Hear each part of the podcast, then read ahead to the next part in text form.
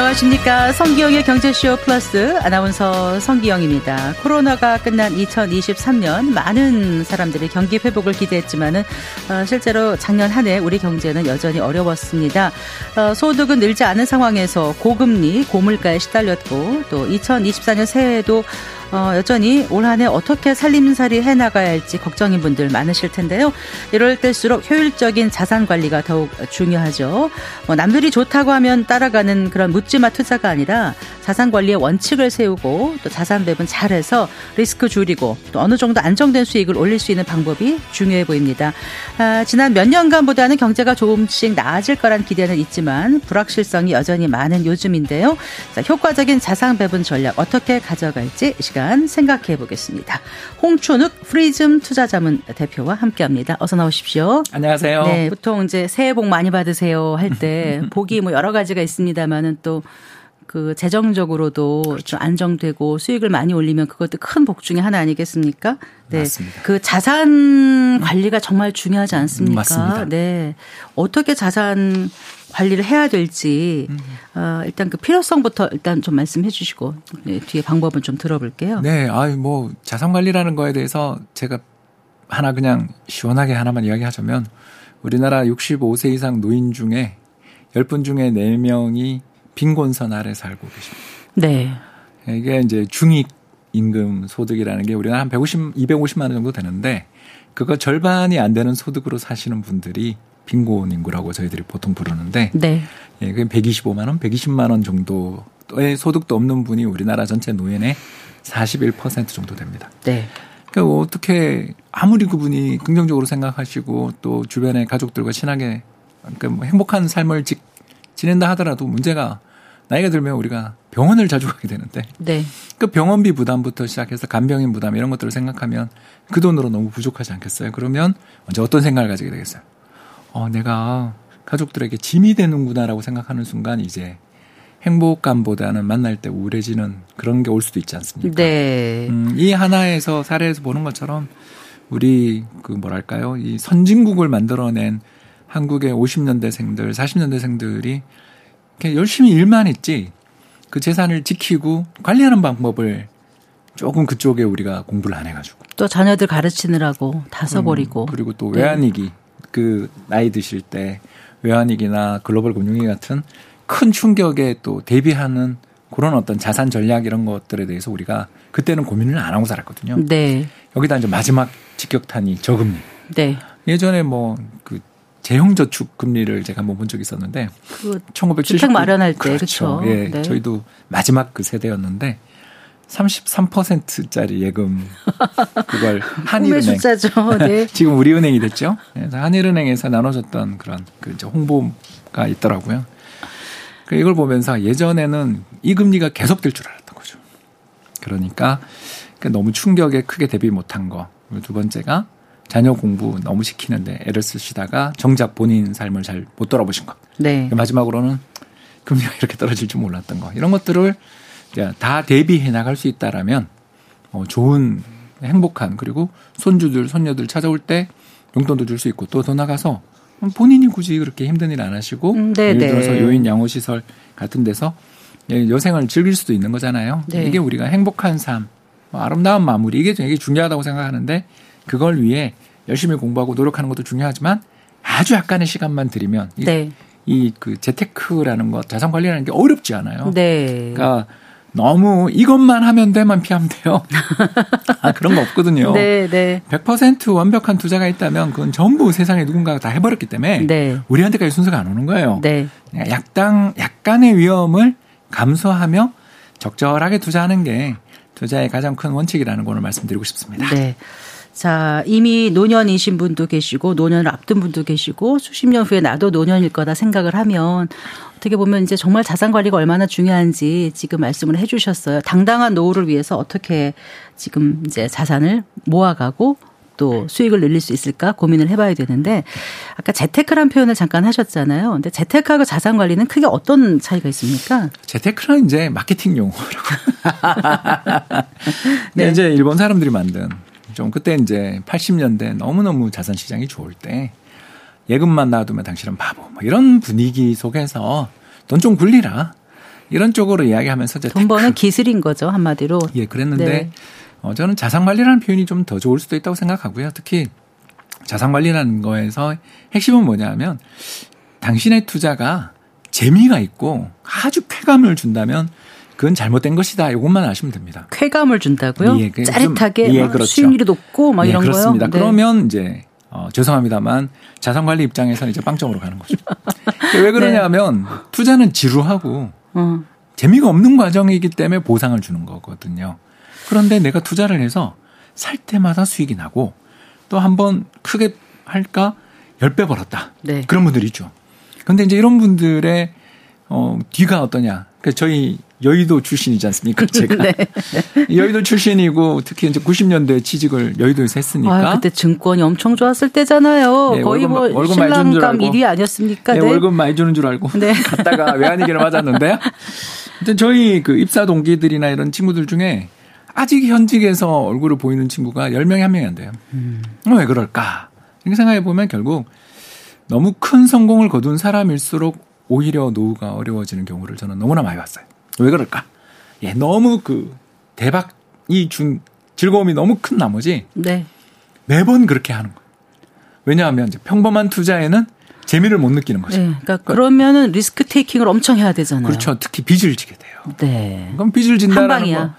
우리가 네. 얼마 전에 뭐 있었지만 우리 그 전세 갭 투자 전세 대란. 네. 뭐 다행히 안 터졌습니다만 역전세 뭐 문제 이런 것들이 엄청 금융시장의 초미의 관심사였던 2022년을 생각해 보면 집도 빚을 져서 사는 게 이렇게 위험할 수도 있는데 감히 주식을 감히 주식을 네. 네 그러면서 또 그 돈을 또 빚을 져서 투자를 한 돈을 가지고 또 어디다 투자를 하냐면 레버리지 상품 아, 정말. 예, 놀랍죠? 무섭죠. 예, 그래서. 보통의 간으로는 못하죠. 못하죠. 네. 그런데 이런 상품들이 사실 레버리지 상품들이 지나고 보면 금융회사만 좋은 상품들이 경우가 너무 많은 게 왜냐하면 계속 오르면 좋죠. 당연히. 빚을 져서 투자했으니까 몇 배 나겠죠. 그러나 한 번 2022년 같은 폭락장이 나오는 순간 이제 반대로 되먹임이 시작되는 네. 거죠.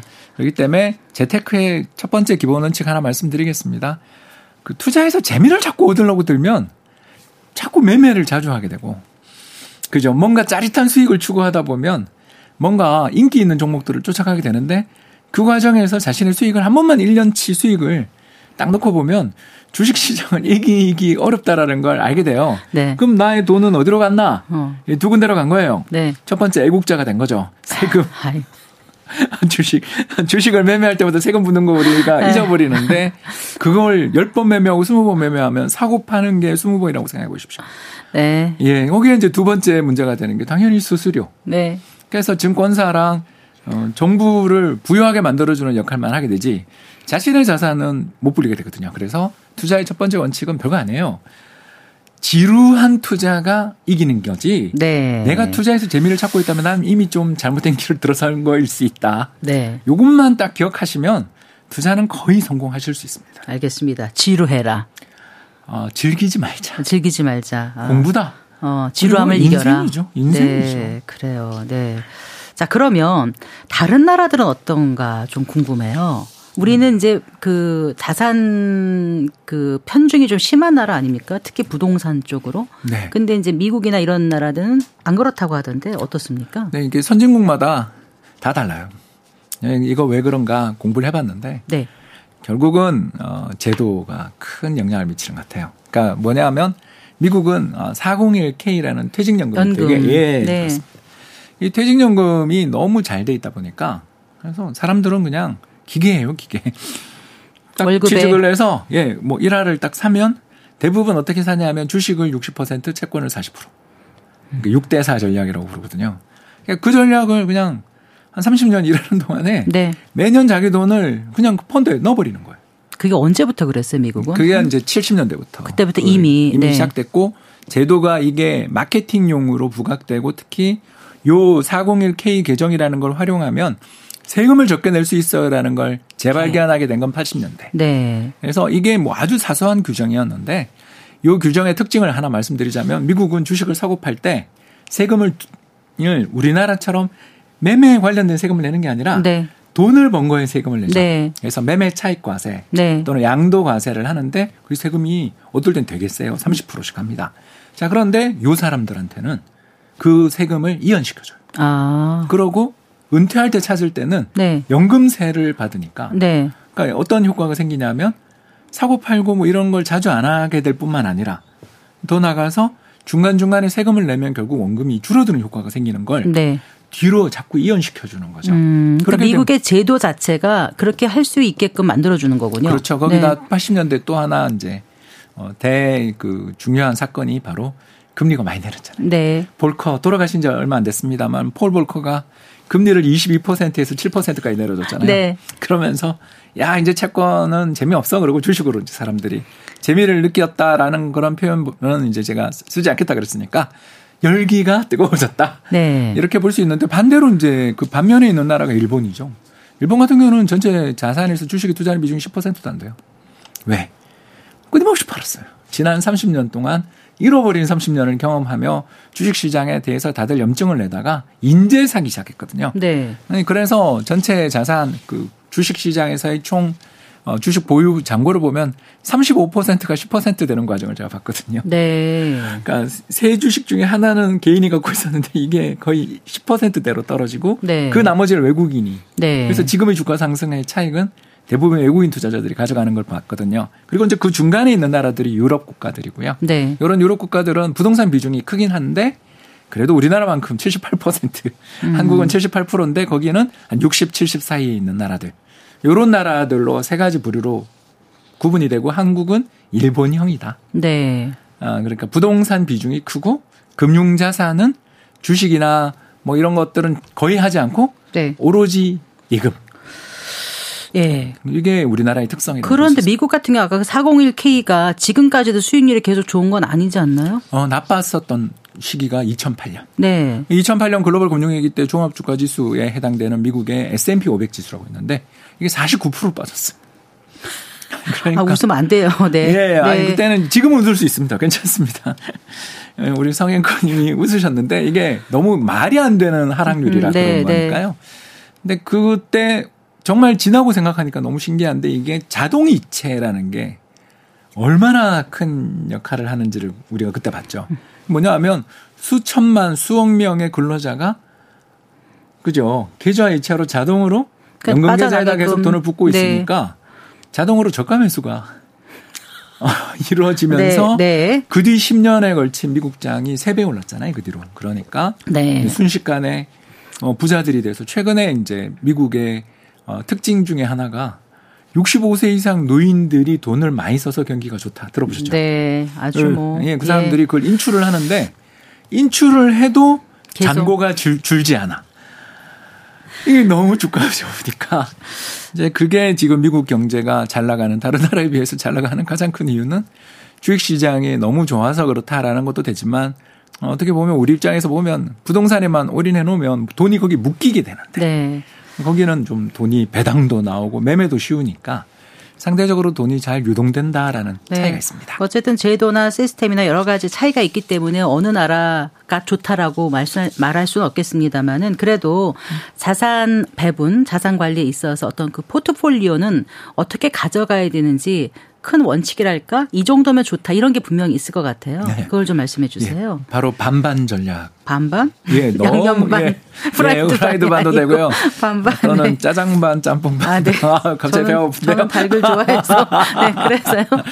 예, 제가 그 모 대학교 앞에 살았는데 네. 중국집을 갔더니 그렇게 주는 거예요. 그 나와 있는 게 세 개로 나뉘어져 있는 그릇. 그 그릇을 아, 보고 용기가. 네. 어, 너무 웃었던 기억이 나서 예, 제가 이걸 이제 그때부터 떠올려서 이걸 책에도 쓰고 했는데요. 어. 아, 이 쉬운 전략이니까 오늘 금방 오늘 서현커님도 바로 따라하실 수 있습니다. 어떻게 하면 되냐면요.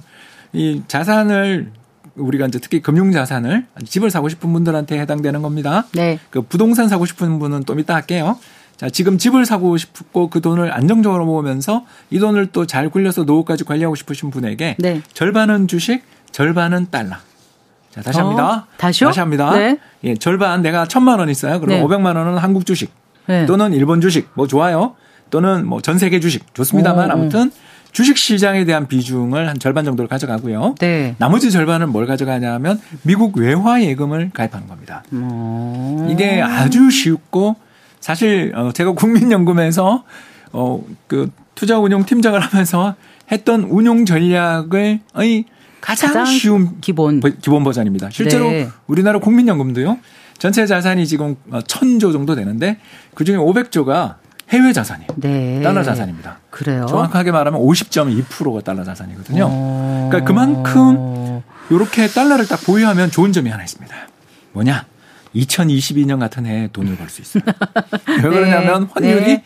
30% 올랐어요. 그러네요. 1,100원이 1,450원 네. 왔어요. 근데 종합주가 지수는 20% 30% 빠졌죠. 그죠? 네. 자, 그래서 우리는 달러를 보유하는 데 따라서 어떤 일이 벌어졌냐면 제가 500만 원, 500만 원 했는데 주식은 한 20% 빠져서 네. 400만 원 됐더라도 네, 여기서 여기서 돈을 30%. 30% 벌어주면 뭐 600만 원, 650만 원이 되면 여기서 저가 매수하면 되겠네요. 그렇죠. 네. 그걸 rebalancing. 아, 그게 rebalance네요. 예, 그 별거 아니죠. 5대 5를 다시 맞춰 주면서 네. 어, 물을 타는 거죠. 그러니까 어. 죄송합니다. 저가 매수. 네. 그래서 차익이 난 건 조금 기분이 좋잖아요. 네. 아, 차익이 난 그럼 건. 차익 난 돈을 음. set aside 옆에다 놓고 다시 500, 500으로 가는 거예요? 아니면은 이게 650, 700 된 거, 여기 400 된 거를 합하면 1100이 넘잖아요. 그걸 다시 550을 다시 만들어줘. 아, 그렇게 만들어요. 그게 예. rebalancing. rebalancing이죠. 그리고 이제 더 쉬운 방법 가르쳐드리자면 네. 마음이 아프잖아요.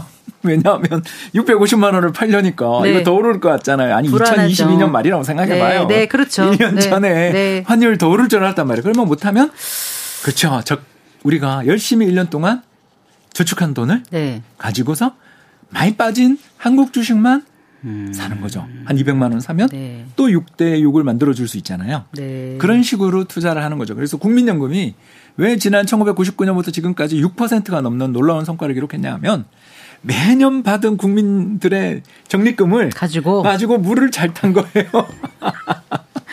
근데 이게 지나 보니까 그렇다라지. 그쵸. 네, 그럼요. 그 당시에는 그게 맞을지 잘 모르잖아요, 몰랐죠. 개인들이. 저도 뭐 갔을 때 10년 네. 전에 갔었는데 10년 전에 국민연금 다닐 때 네. 어, 이렇게 하는 게 맞아요 하면서 저는 이제 경제학 공부를 했으니까 이걸로 박사학위를 받은 사람이니까 당연히 가서 이게 맞아요 하고서 설득하고 했지만 쉽지 않은 일들이었고 네. 또 지금도 그게 잘 안 돼요. 안 되는 건 알지만 우리는 국민연금보다 훨씬 이점이 하나 있어요. 뭐요? 뭐죠?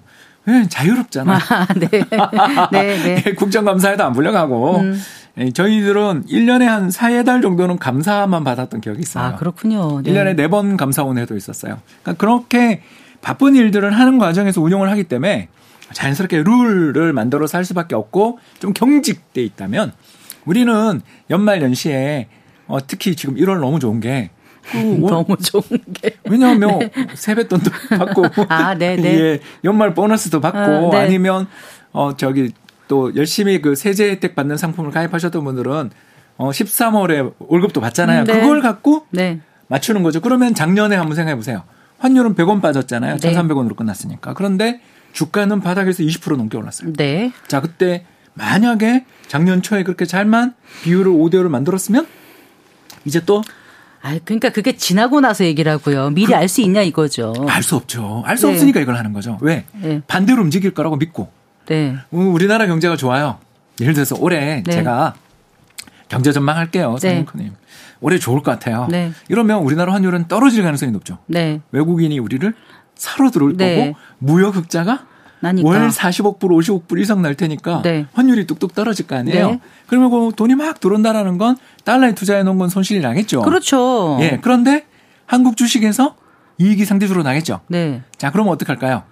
아. 올해 번 걸 또 달러를 사는 거죠. 아, 그러니까 지금 말씀하신 게 크게 주식과 달러로 계속 가져가야 된다는 게 이해가 되네요. 예, 경기 그- 전망을 어떻게 하면서. 그렇죠. 에 따라서. 예. 네. 이 과정에서 우리가 어, 이점이 하나 생기는 거죠. 이 이점이 뭐가 이점이 생기냐면 국민연금은 어, 전 세계 최고의 그 분- 분석가들을 모셔다 놓고 공부를 하니까 잘한다 그러지만 우리는 손쉽잖아요. 이게 옛날에는 이게 되게 어려웠어요. 달러 사는 게 힘들었어요. 그죠?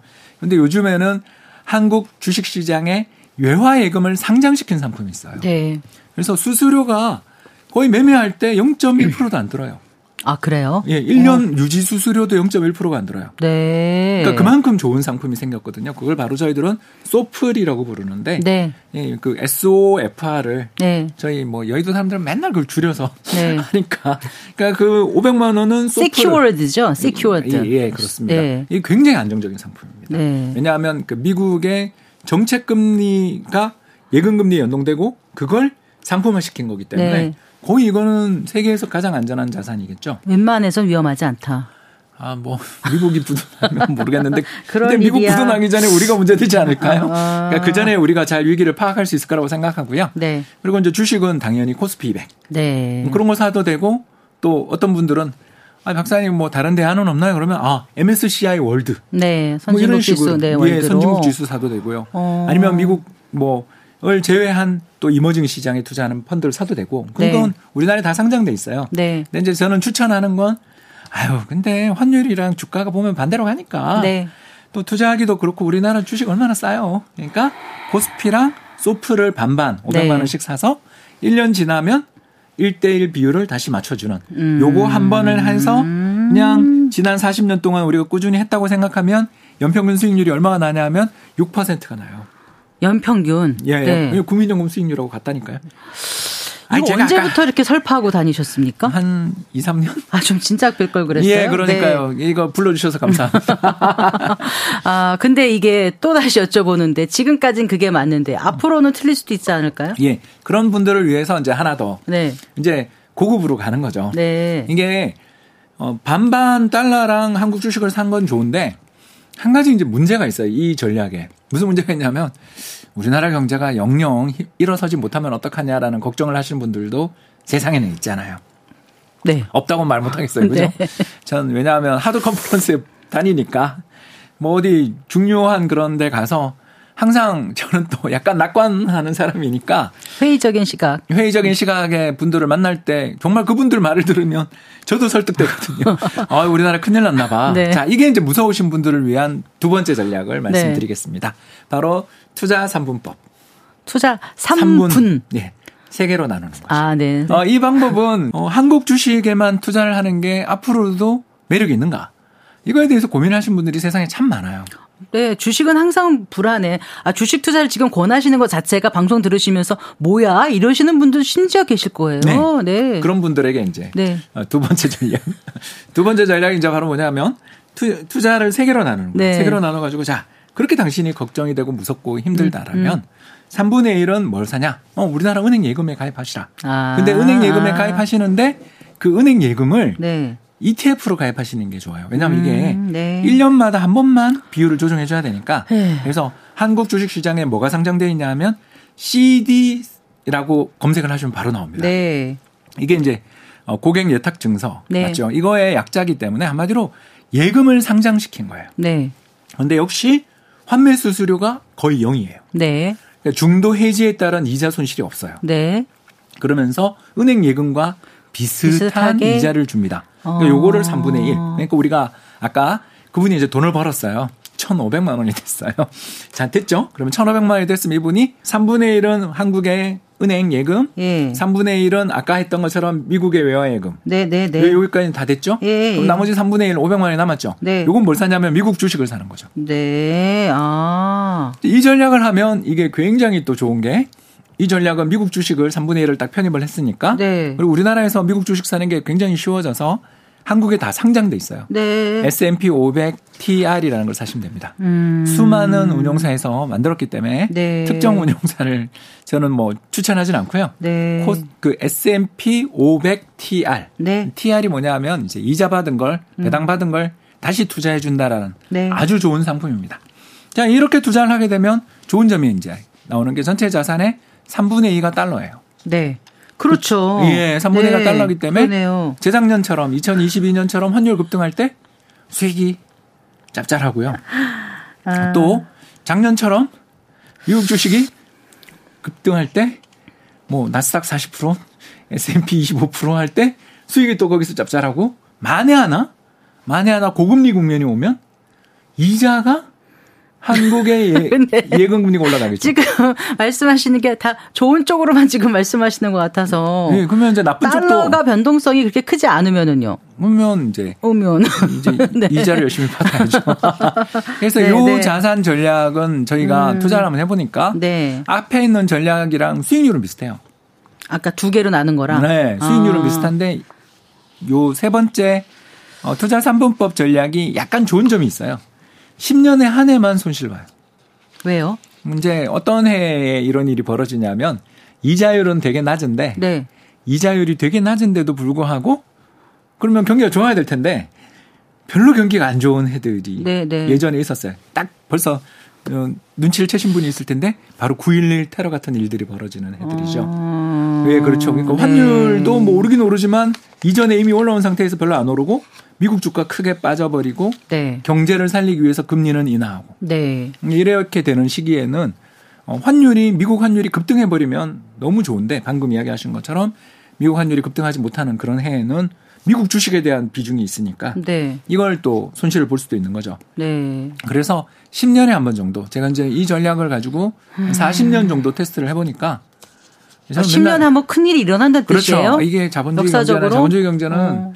10년에 한 번 막아 낀다. 음. 이게 국민연금도 피해가지 못해서 실제로 국민연금도 99년 이후 지금까지 24년 운영하면서 마이너스 난 해가 세 번 있어요. 네. 그러니까 국민연금도 피해가지 못하는 손실은 감수하자. 자, 그래서 네. 제가 아까 우리 성현커님하고 첫 마디가 투자해서 재미를 찾으면 안 돼요. 왜? 시장이라는 게 수익을 막잘 내주다가 몇 년에 한 번은 꼭 모든 자산이 내가 믿었던 어떤 자산이 다 우리를 배신하는 때가 한 번 올 때 그때 비쳤던 사람들이 다들 파산하는 식으로 끝나는 경우가 너무 많다라고 제가 아까 이야기한 것처럼 아무리 자산을 잘 배분해도 6%라는 이 좋은 성과를 주는 데에는 대가가 있는 거죠. 뭐냐면 10년에 한 해는 당신을 힘들게 할 거야. 그때 한 해만 힘들고 끝나면 괜찮아요. 그게 이제 계속 이어질까 봐 걱정인 거죠. 그게 이제 어 패턴이 네. 10년에 한 해만 딱딱 나빠지면 얼마나 좋겠어요. 그렇지 않습니까? 그러니까 20년 동안 두 번 나빴는데 그 두 해가 연속될 수도 있는 거잖아요. 아, 네. 이번에 그랬거든요. 우리가 생각해 보시면 2020년 그렇게 힘들었는데 2022년 한 해 쉬고 또 나빠질 줄 누가 알았겠습니까? 누가 알았습니까? 네. 그래서 네. 국민연금이 2022년에 손실 났잖아요. 네. 그런 걸 보면 우리가 알 수 있는 게 패턴이 있으면 누구나 돈을 벌 수 있는데 네. 이 주식 시장이라는 데랑 자산 시장이라는 데가 너무 똑똑한 사람이 많아요. 네. 그러니까 저처럼 맨날 어, 그 컴퓨터 앞에 앉아서 데이터만 보고 있는 사람이 전 세계적으로 제가 암만 못 대던 10만 명은 넘을 것 같거든요. 이 사람들이 만들어낸 전략들을 또 전 세계 국민연금, 전 세계 운영사들이 다 하면서 서로 내가 최고야 하고서 경쟁을 하다 보니 이게 어떻게 잘못돼서 막아 끼거나 뭐가 좀 운이 안 나, 운이 나쁜 방향으로 되면서 시장에 버블이 생기거나 패닉이 생기는 거니까. 가끔씩 보이지 않는 손이 작동하는 것 같기도 하고요. 네. 그게 자본주의의 무서운 점이죠. 그러니까요. 시장 경제라는 게 수익을 추구하는 그 사람의 마음으로 인해서 작동하기 때문에 여기는 만 편히 수익이 난다 그러고 싶은 그런 시장에 꼭 그 뒤에 탈이 생기잖아요. 이번에 저는 정말 우리나라 부동산 시장이 외환위기 때만큼 빠질 거라고 누가 알았습니까? 음, 이렇게까지 부동산 가격 폭락 사태가 벌어진 것도 어떻게 보면 2020년, 21년 너무 좋았기 때문이잖아요. 네, 네. 네. 그래요. 자, 그 지금 크게 주식 달러를 가져가라라고 네. 말씀하셨잖아요. 그거는 자기의 부동산이라든가 이런 거를 놔두고 나머지 현금성 자산을 그렇게 하라는 뜻인가요? 네, 이제 어요 전략은 서앵커님의 질문 그대로입니다. 어 부동산을 갖지 않으신 분들을 위한 전략이었어요. 네, 네. 왜 그러냐면 그래서 비유가 천만 원. 네. 자 이제 부동산을 가지고 계신 분들을 위한 전략으로 네, 넘어가겠습니다. 네. 너무 좋은 질문이셔가지고요. 우리나라 부동산하고 제일 반대로 가는 자산이 뭘까? 요걸 알면 굉장히 편하지 부동산하고 바, 우리나라의 부동산 자산과 반대로 가는 가격이 자산? 반대로 가는 자산. 부동산이 오르면 떨어지는 거. 그리고 떨어지고 또 반대로 부동산이 빠질 때 오르는. 그게 뭐죠? 그죠. 전세값도 아니고. 전세값도 아니고 그걸 이렇게 뭐, 죠 세계 시장을 향해서 쭉 우리가 그걸 살펴보면 네. 한 가지 자산을 찾을 수 있는데 바로 미국 주식이에요. 아 그런가요? 예. 어 지난 그랬나요? 1986년부터 어, 상관관계가 조사된 게 있어요. 예, 어, 대체로 얼마 정도 나오냐면 어, 그러니까 100%가 완벽한 상관관계라면 한 70, 80 엄청난 거죠. 음. 이건 되게 큰 거거든요. 왜냐하면 두 나라가 저 멀리 태평양 양 끝에 떨어져 있는 나라의 주식이랑 부동산이 왜 반대로 갈까? 이거에 대해서 우리가 관심을 가지시는 게 정말 좋은 이유가 이제 두 가지 이유 때문에 그런데요. 예. 첫 번째는 주식이랑 부동산이 좀 다르게 움직이죠. 그거는 이번에 많이 느끼셨지 않습니까? 작년 우리나라 주식시장이 2100포인트가 끝날 때 2600, 700으로 끝나는 거 보듯이 네. 되게 좋았는데 KB 부동산 지수 뭐 이런 거 보면 네. 역사상 거의 최악의 가격 하락을 기록했다라고 통계가 나오잖아요. 네. 이런 것처럼 일단 첫 번째 주식과 부동산은 좀 다르게 움직이죠. 그렇죠. 아니, 완벽하게 같진 않죠. 네. 그런 경향이 좀 있는 것 네, 같습니다. 네. 두 번째 우리나라가 환율이 급등하는 시기. 네. 예를 들어서 2022년. 네. 그러니까 환율이 급등하는 시기에 부동산이 좀 힘들죠. 그렇죠. 1,400 넘나들 때. 넘나들 때 또 한 번 이야기하자면 2008년. 아, 1,500원. 그때 무척 비쌌죠. 네. 1,500원. 네. 그리고 1998년. 그때 부동산 위기가 시작됐잖아요. 그렇죠, 또. 맞습니다. 그때 그, 한번 빠지고 한참 갔어요. 아, 그 PF 위기. 네. 그리고 저축은행 사태. 네, 맞아요. 그리고 동양증권 사태까지 우리 아우 잊을 네. 수 없는. 네. 너무 힘들었어요. 그때 네. 5년이 뭐 금융시장 참가자들한테는 제일 힘든 5년 중에 하나였던 것 같아요. 왜냐하면 매년 일이 그래서 마지막에 저는 국민연 검사할 때 겪었는데 대우조선해양까지. 네. 네.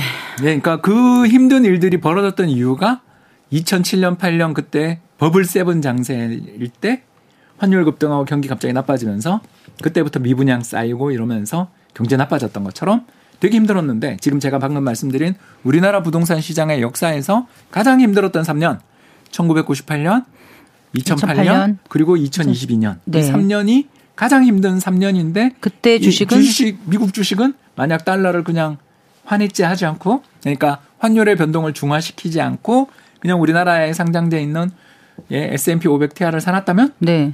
대부분 플러스이거나 엄청난 수익이 났겠죠. 음, 왜 그럴까요? 그랬군요.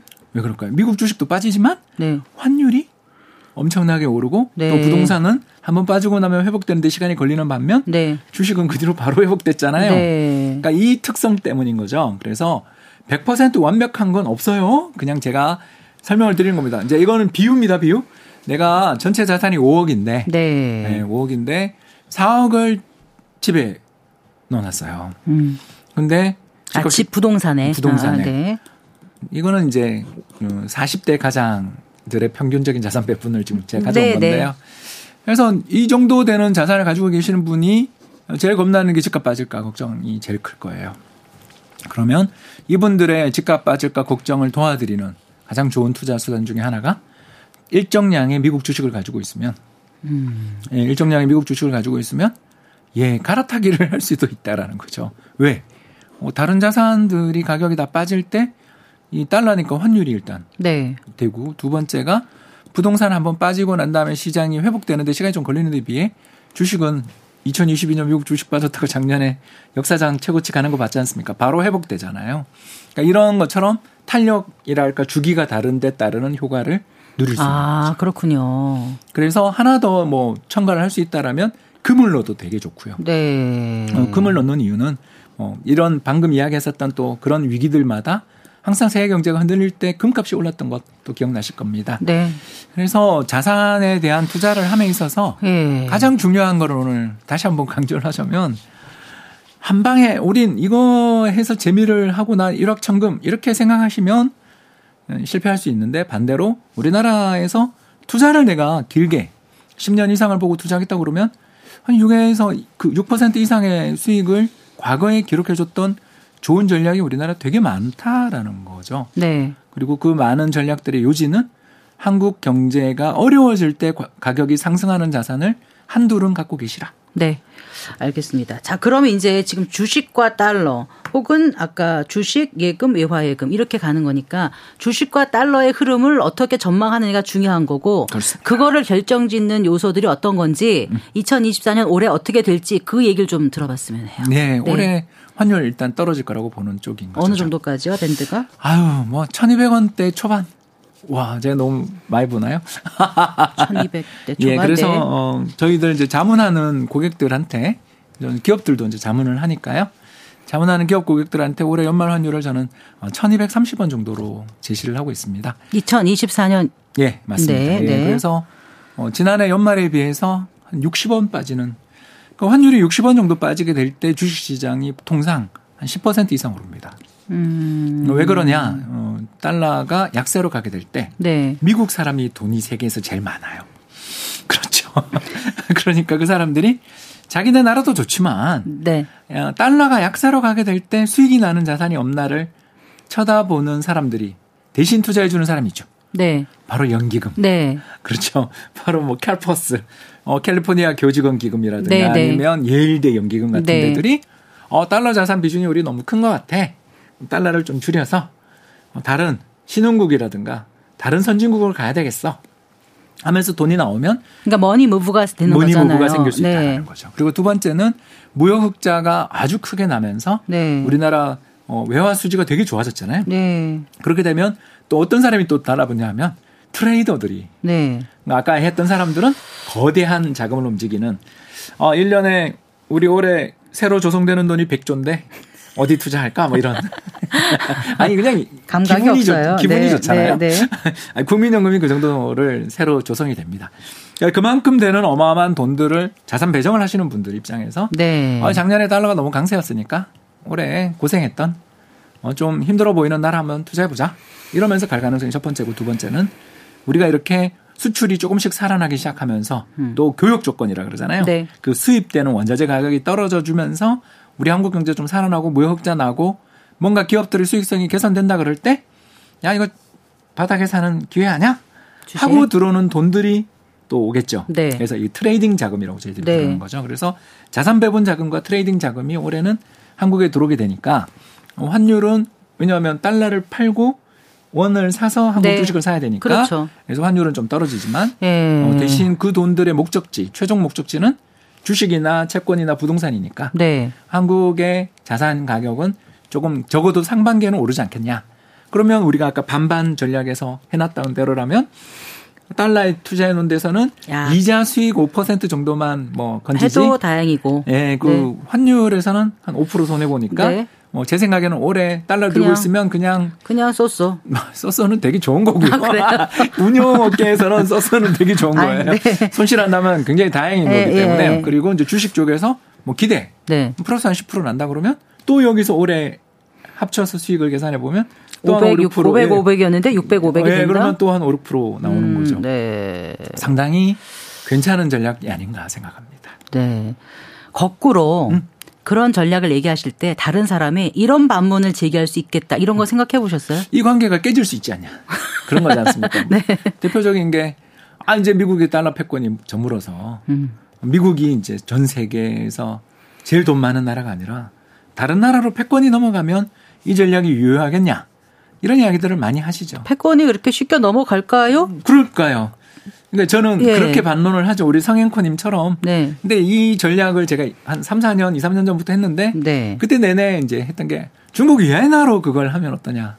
아, 아. 아, 그런 이야기를 하신 분도 되게 많았어요. 아. 그래서 중국 위안화의 가치가 앞으로 상승할 테니까. 네. 실제로 우리나라 원화에 대해서 네. 위안화 가치가 상승했었죠. 네. 수년 동안.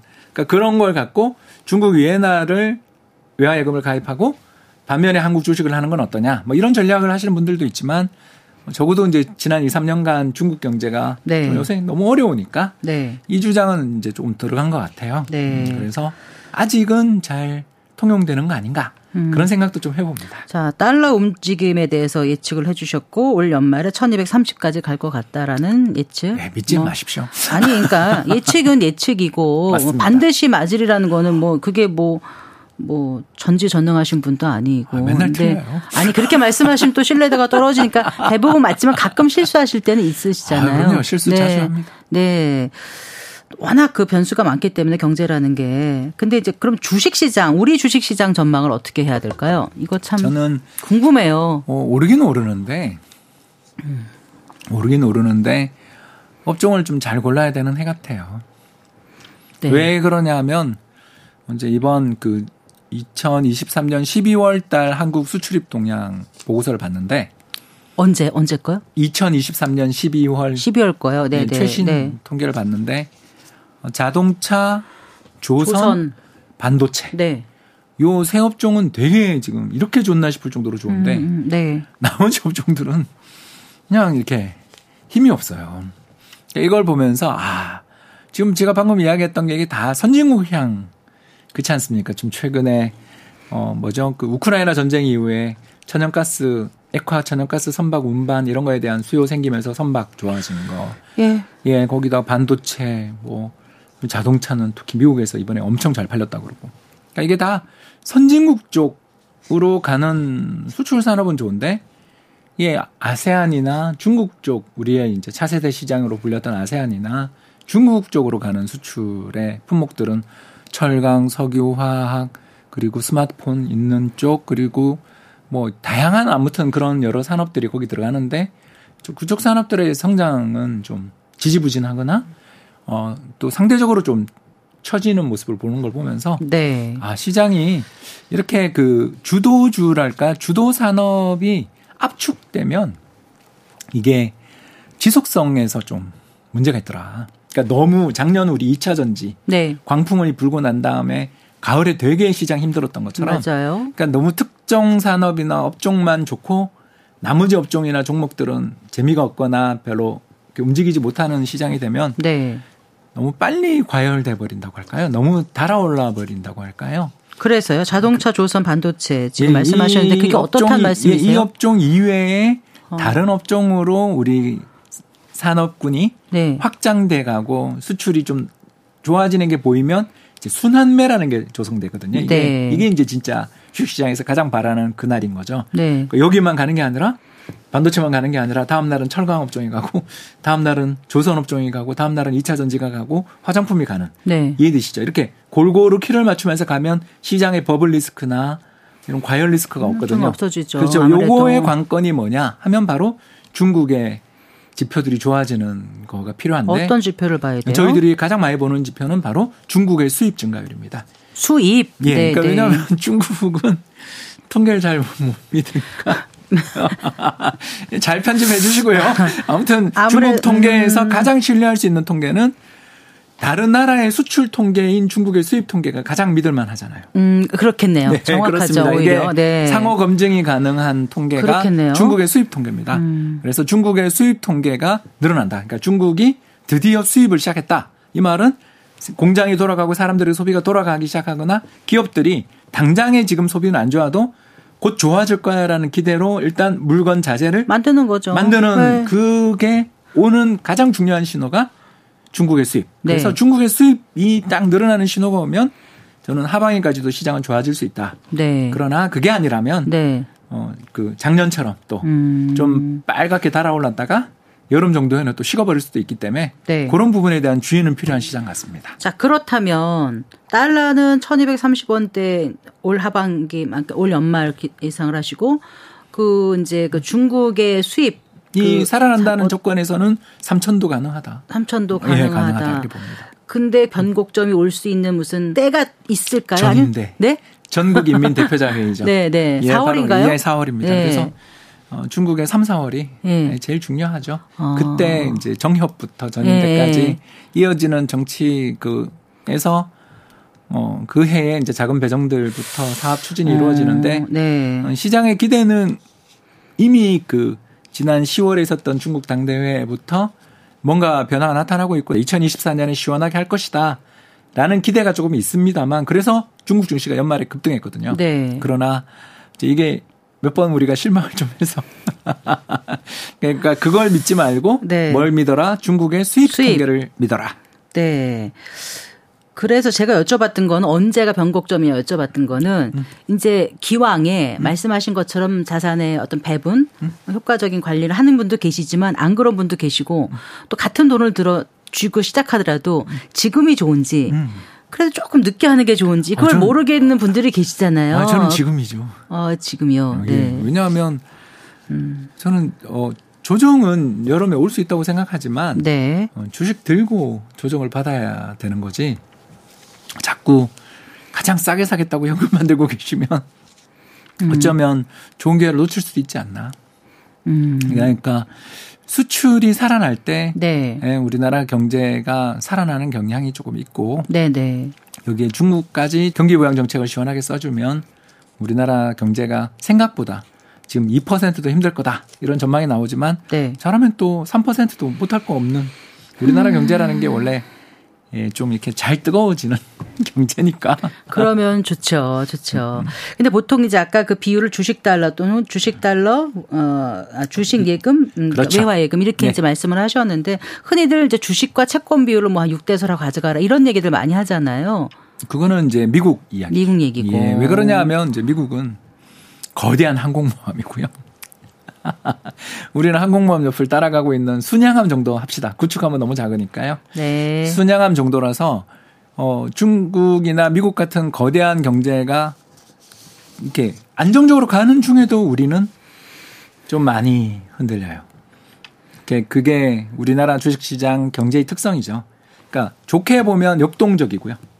그 불황에 열심히 투자해서 찾아오는 호황에 또 물건을 잘 만들어내기 위해서 무진장 노력하기도 하고 또 위기도 자주 겪는 네. 그러면서 체질을 계속 개선시키기 위해서 무척 노력하는 나라지만 나쁘게 이야기하면 내수가 너무 작고 시장 자체가 시장이 작고 두 번째가 어, 그 내수 시장이 작은데 위축되는 게 지금 좀 장기화되고 있잖아요. 건설까지 지금 안 좋으니까. 네. 이러니 안전판이 별로 없는. 어. 그러니까 수출 부진이거나 외부 충격 오면 같이 흔들려 버리는. 그러니까 이쪽에서 움직이면 이쪽에서 뭔가 반대 방향의 어떤 힘들, 경기를 상승시키는 힘들도 좀 작용해야 되는데 우리는 좀 그런 게 없죠. 네. 음, 그리고 어, 특히 어, 올해 예산안이 아시는 네, 것처럼 네. 또 긴축적이잖아요. 네. 작년에도 긴축적이었고 네. 지나고 보니까 긴축적이었다는 게 판명났지만 뭐 어쨌든 이런 식으로 우리나라 정부가 어, 먼 미래에 다가오고 있는 노령화 저출산 공포에 대비해서 국가 경제를 건전하게 유지해야 된다라는 강박감을 갖고 있는 나라. 아무래도 네, 좀 보수적으로 그러니까 운영해야 되겠다 생각이 들죠. 대응이 좀 없죠. 어렵다. 예. 네. 이게 이제 선진국과 미국 같은 경우는 뭐 GDP의 20%에 달하는 재정 적자를 쓴 적도 있잖아요. 네, 네. 그렇게 돈을 펑펑 써도 되는 기축국 기축 통화 국가인데 비해 우리는 좀 미국과 중국 사이에 어떻게 놓여 있는 입지적인 조건도 그렇지만 통화의 위치도 네. 안전 자산은 아니잖아요. 우리 네, 원화가. 네, 네. 이두 가지가 그러니까 경제의 거시 경제의 여건과 우리 통화의 위치가 함께 어우러져서 우리나라 자산에서는 6대 4 전략 같은 것보다는 네. 아, 달러를 음. 얼마 들고 가느냐가 전략의 키포인트 같습니다. 그러니까 JP 모건에서 뭐 리츠를 6대 4 비중에 좀 추가하라 이런 것도 우리한테는 별로 해당되지 않는 그런 얘기겠네요. 거의. 그러니까 미국 외화예금의 리츠를 넣는 정도인 거지. 그 자산 전략 자체를 바꾸기는 어려운 것 같습니다. 네. 아까 그, 그 외화 예금을 어떤 식으로 하라 그러셨죠? 예, 외화 예금을 가입하는 방법은 두 가지가 있는데 네네. 첫 네. 번째는 가장 쉬운 건 은행 가는 건데 네. 문제는 이제 은행에서 우리가 외화 예금을 가입해 놨다가 rebalancing 한다. 또는 자산 재분배한다고 한번 팔면 네. 이자 손실이 생기는 경우들이 있잖아요. 음, 네. 네. 그런 게 싫으시다면 어, 그 거래소에 상장돼 있습니다. 증권거래소에 상장돼 있는 네. SOFR이라는 검색 SOFR. 예, 네. 요걸 검색하시면 바로 뭐냐면 Secured Overnight 뭐, 뭐, 예, 뭐. 그렇습니다. 하루짜리 네. 정책 금리라는 뜻입니다. 네. 요거를 어 우리나라에서 그냥 거의 그 환거래 비용도 굉장히 싸게 살 수 있습니다. 네. 굉장히 많은 상품이 액수는 상관없습니까? 아, 그 굉장히 또 만 원짜리부터 뭐 아. 별의별 그 금액들이 다 있습니다. 그러니까 다양한 종류의 SOFR 상품들이 우리나라에서 활발하게 거래되고 있으니 네. 소액의 투자자라면 네. 좀 환전 수수료 우대 이런 거 받고 챙기기가 좀 힘들다. 네. 그러시면 어 SOFR 음. 그게 아니라 환전 뭐 이런 것들에 대해서 우대도 받으실 수 있는 데다가 환차액에 세금이 없거든요. 우리나라는. 네. 그러면 그런 세금에 대한 문제에 대해서 예민하신 분들은 외화 예금 네. 이렇게 보시면 되겠습니다. 네. 이렇게 계속 말씀하셔도 이제 기왕에 부동산의 자산이 편중돼 있거나 경직된 사고라든가 나의 패턴을 바꾸지 못하는 분들은 금방 따라가지 못할 것 같은데 오늘 이 방송을 들으시면서 20대, 30대 이런 분들은 아, 한번 저렇게 해볼까? 어차피 난 부동산도 많지 않고 하니까 천만 원, 오백만 원 이걸로 한번 내가 해볼까 이런 생각을 하실 수 있을 것 같아요. 어, 어떻게 좀 하면 좋을지 조금 더 말씀을 해 주신다면. 어, 두 가지 네. 방법을 좀 많이 적극적으로 활용을 부탁을 좀 드리겠는데요. 특히 지금 방금 우리 성앵커님이 말씀하신 것처럼 난 돈이 없어. 네. 이런 분들한테 추천드리는 가장 첫 번째는 ISA라는 네. 예, 계좌가 있습니다. 이거 되게 좋은 계좌입니다, 여러분. 이게 어, 세금이 거의 없어요. 네. 아, 그리고 연 2천만 원까지 어, 넣을 수 있어요. 그러니까 우리가 1년에 2천만 원 저축할 수 있으면 이거 굉장한 거잖아요. 네. 그러니까 여기에다가 어, 우리가 5년 하면 원금 2천만 원씩 해서 1억까지를 넣을 수 있는데 네. 1억까지 넣은 다음에 이걸 또 나중에 연금으로 전환도 해주는. 네. 그러니까 이렇게 굉장히 좋은 직장인들이면 꼭 해볼 꼭 만한 해볼 거죠. 만하고 네. 이 상품의 더 좋은 점이 뭐냐면 해지할 때 세금이 없어요. 네. 그러니까 중도 해지하더라도 예, 아. 그, 어, 뭐, 연금저축이나 IRP 들어보셨죠? 네. 퇴직연금에 돈을 넣었다가 그 묶이잖아요. 해지하면 엄청 수수료 내야 되지 않아요? 네. 그러니까 이제 어, 받았던 음. 그 어, 세금 이연 그 세금 혜택을 돌려내거나 뭐 네. 또 문제가 생길 수 있잖아요. 그런 네. 데 비해서 ISA 기자는 상대적으로 그 문제가 덜하다. 어, 아예 없는 건 아니겠지만 상대적으로 해서 이자 소득세나 배당 소득세 이런 것들도 거의 면세되고 네. 이- 이런 좋은 계좌가 있어요. 그러니까 그때 게다가 목표 삼기도 좋게 1년에 2천만 원. 그리고 5년에 1억.